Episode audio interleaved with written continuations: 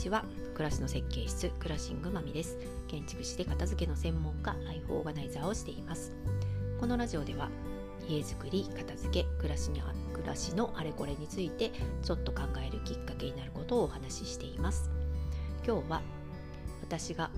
えー、最近やったアクセサリーの片付け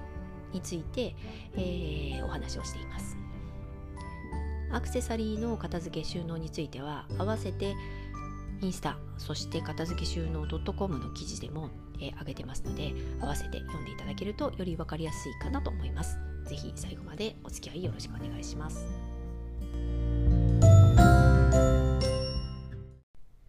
先日アクセサリーのこう片付けをしたんですね。今あるものの中から使っているもの、えー、最近使ってないなっていうものを選んで、えー、残ったものを、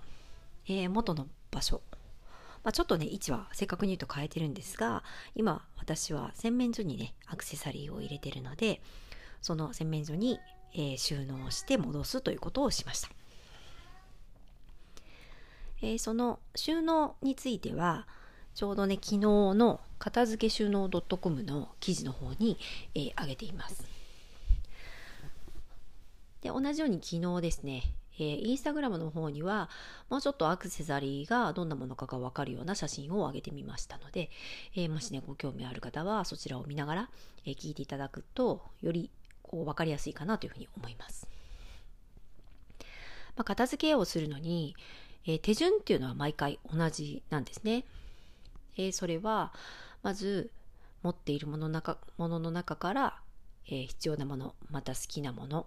え、使っているものを選ぶなんで残すものを選んでいくっていうことをしてその選ばれたものたちをどうやって収納するかっていうところなんですよね。まあ、収納には、えどの場所に収納したらいいかっていう場所や位置も含まれますし実際の収納方法それを、まあ、例えば服だったら、えー、畳んで引き出しにどうやって並べるのかだったりあとは畳まずにハンガーにかけてハンガーにかけて、えー、クローゼットにしまうだったりとか、まあ、片付けの収納の仕方っていうのはいろいろあると思いますので、まあ、それらを自分にどうや自分が合う方法をどうするかっていうのを考えていくっていうプロセスは同じかなというふうに思います。で、今回ね、アクセサリーを選んだ時に、えー、何を残したかというと、まあ、今の、まあもちろん気分に合う、また服に合わせやすいっていうのはもちろんなんですけど、あそうですね、うん、何を選んだかというよりも、もうこれ使ってないなっていうふうに思って、こう手放すと決めたものが何だったかっていうお話をした方が分かりやすいかなと思うんですけど、えそれがねなんとなくちょっと花がないなだったりとか、えー、よく使っていたんだけどより良いものが見つかったので要は前のバージョンを使わなくなったみたいなものだったりとかつけてみてみたんだけどいまいちフィットしないもの。あとは単純に劣化したものっていうものを手放すというふうに決めました。そそこでこうちょっとね考えてみたことは、まあ、私がねアクセサリーをなぜつけるのかというところ多分年齢を重ねて、えー、なんとなくねこうやっぱりシワが増えたりとか、まあ、肌もねくすみが多くなったりとか、まあ、だんだんこうツヤとかいうものがなくなっていきますよね。もうこれはある程度仕方がないところだと思うんですけどそれをアクセサリーでちょっと補いたいなっていう気分、まあ、気持ちがあるなっていうのに、まあ、改めて気がついたんですよね。私はどっちかっていうとこうカジュアルな服装だったり、まあ、髪型もね短い時が多いのででかつ好みも、まあ、洋服とかのね好みもどっちかっていうと女性らしいものっていうのがあの好きじゃないというかあんまり選ばないのであのうっかりするとあのおじさんになってしまうんですよね。でどっちかっていうと私何て言うんですよ体がこうボリュームがないのでなんか時折少年のような一時はこう中学生とか高校生の息子と並んでるとなんかすごい似てるって言われるぐらいだったのでまあ本当にこう女性らしさというのに程遠いこうタイプの人なんですけどなんでやっぱりねある程度こう年を重ねて、まあ、この人おじさんなのかおばさんなのかっていう風になるよりはまあ多少こうアクセサリーをつけることで少しねこう華やかさだったりとか上品さを足したいなっていうところがこう気持ち時に気持ちとしてあるのでまあその目的を達成できないアクセサリーはもう使わないなっていう風になってるなっていうのを思いました。なので残っているものはまあどちらかというと少しでもなんとなくこうこう艶があるというかこう輝きとか透明感っていうのを足せるようなもの上品さとかねそういうのを足せるようなものを残すようにしていますしていますというか残りましたって感じですね。で私はネックレスとイヤリングまあ時々ブレスレットっていうところはありますが、えー、指輪っていうのはねつけないんですよね。まあ一時は結婚指輪をつけてたんですけど、まあ、子供の出産を機になんかねこう気になるようになっちゃって痒かったりとかね。それで取ってからはもう全然指輪はしなくなりました。まあそれもこう指輪って左右のバランスが崩れる崩れますよね。まあ本当にビビたるもんなんですけど私すごくこう肩が凝りやすいのでその少しの差がすごくこう慣れるまでに時間がかかるのでえー、時々つける指輪っていうのがすごく違和感を感じやすくて、まあ、左手につけるとなんかどうしても左の肩だけ凝っちゃうとかそういうことが起こるのでバランスが取りにくいアクセサリーはあまりつけないようにしてるっていうところもあります。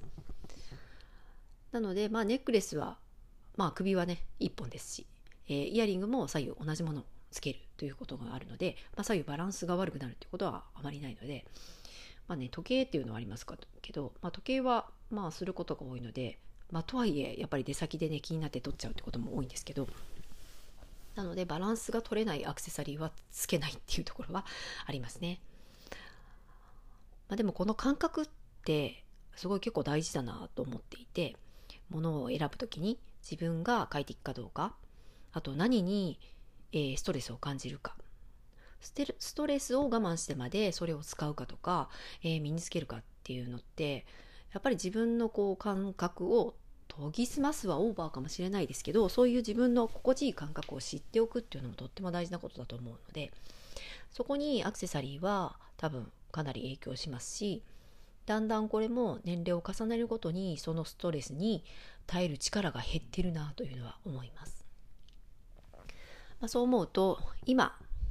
現在の状況で、えー、よく使うまたベストなものを選んで収納したんですけどまたねこれが5年後とかになってくるとまた変化が起こるのかななんていうこともちょっと思います。で収納方法についてはねあのぜひ記事を読んでもらった方が分かりやすいかなと思うんですけど、えー、私はアクセサリーボックスのような専用な収納専用の収納道具っていうのは使っていません。え洗面所の三面鏡の内側の収納に、えー、